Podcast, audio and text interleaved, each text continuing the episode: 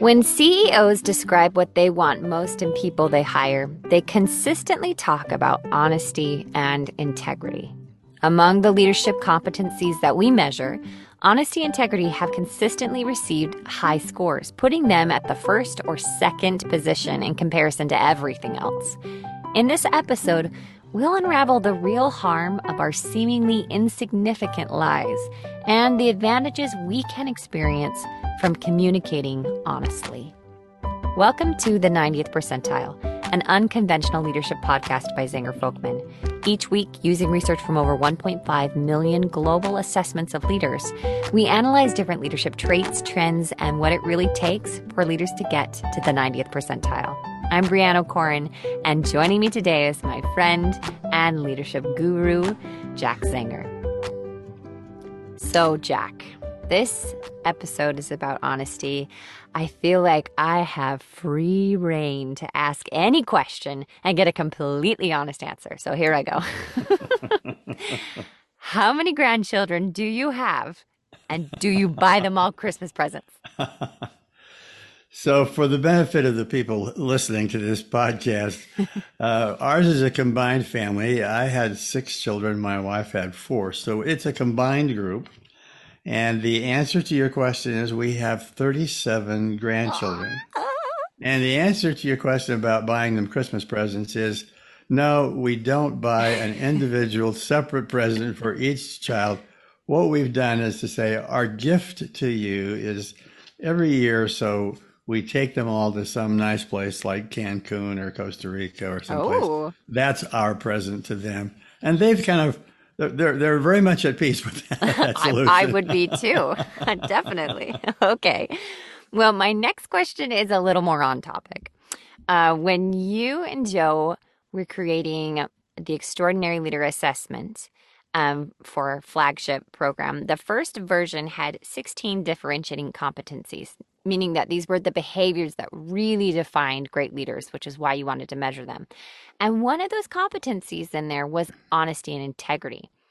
So, why why did you include that behavior and how how do you even accurately assess honesty because it seems like a very sensitive thing to rate people on and and even rate yourself on you know brie i concur uh, but when senior executives are asked in the most casual conversation what they most value in a subordinate the most frequent answer is honesty or integrity hmm. and because of the consistency of this we planted character or honesty and integrity squarely at the heart of our model.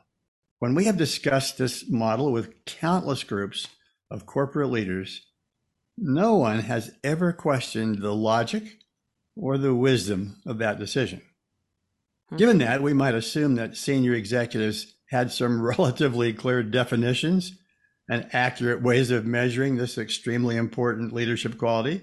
You would also assume that they hold everyone in the organization, themselves included, to a very high standard on this leadership competency. We've noticed, however, that as we have now data on tens of thousands of leaders, a puzzling phenomenon emerges about the evaluation of honesty.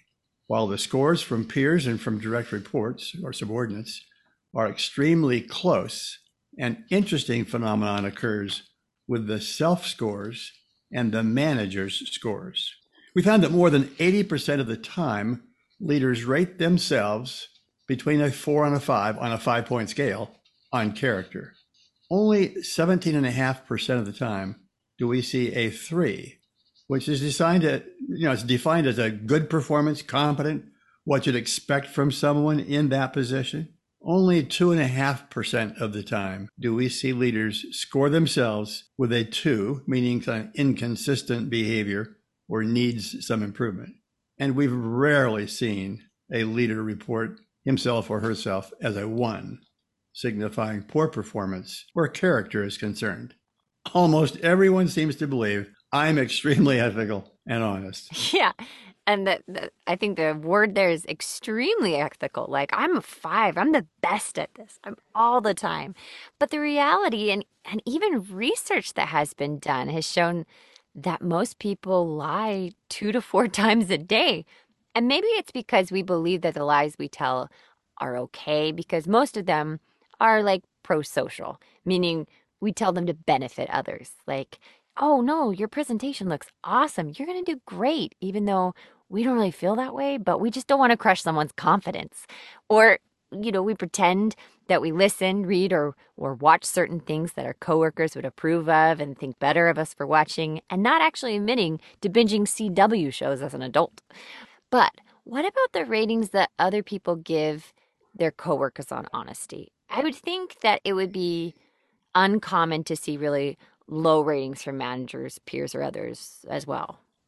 Yes, uh, bosses generally rate their subordinate managers even more highly on honesty and integrity than do the peers and the direct reports of those same managers suggesting that as leaders look at the level below them in the hierarchy, they are quite comfortable with what they see happening.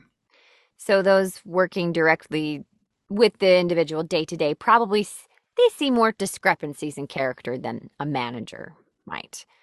So Keith Leavitt, an ethics researcher and associate professor at Oregon State University, has found that workplace lies are often related to protecting our identity, whether we define ourselves through our achievements, through the roles in which we serve others, or through belonging to a certain group. When we communicate, we want to bring our best selves forward. We don't want to be too vulnerable. Um, in a recent interview with Adam Grant, Brené Brown explained in such a great way that vulnerability doesn't mean that you have to share everything about yourself to gain someone's trust. She expressed that some of the most vulnerable and authentic leaders she's had the pleasure of working with personally disclose very little.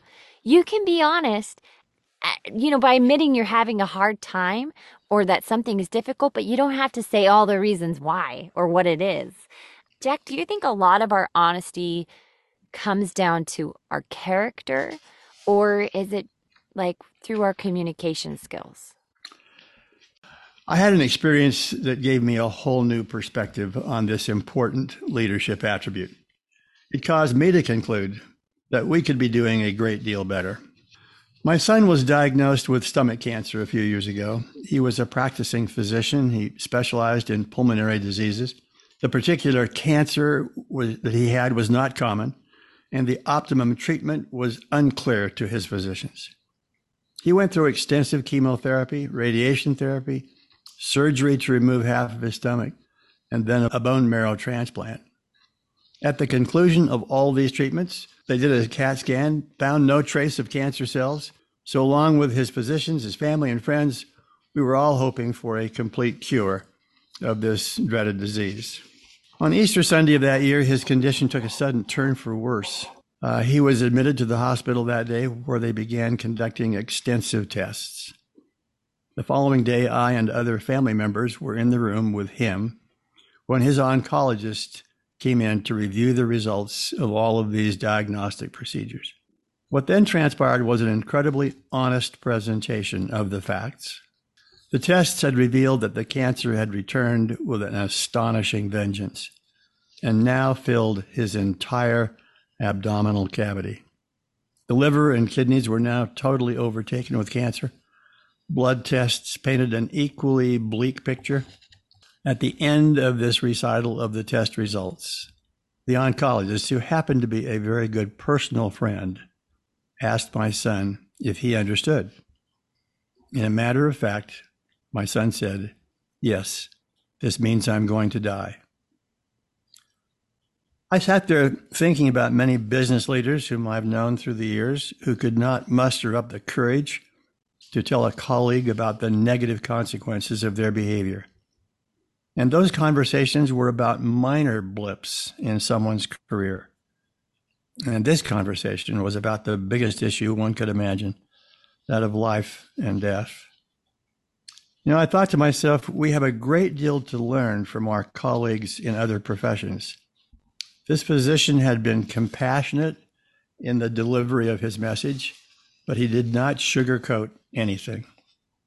The patient deserved to know the truth, as did the entire family.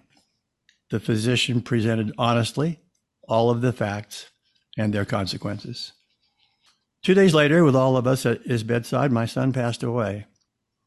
There are no words that adequately describe that event and the emotions that came gushing up in all of us.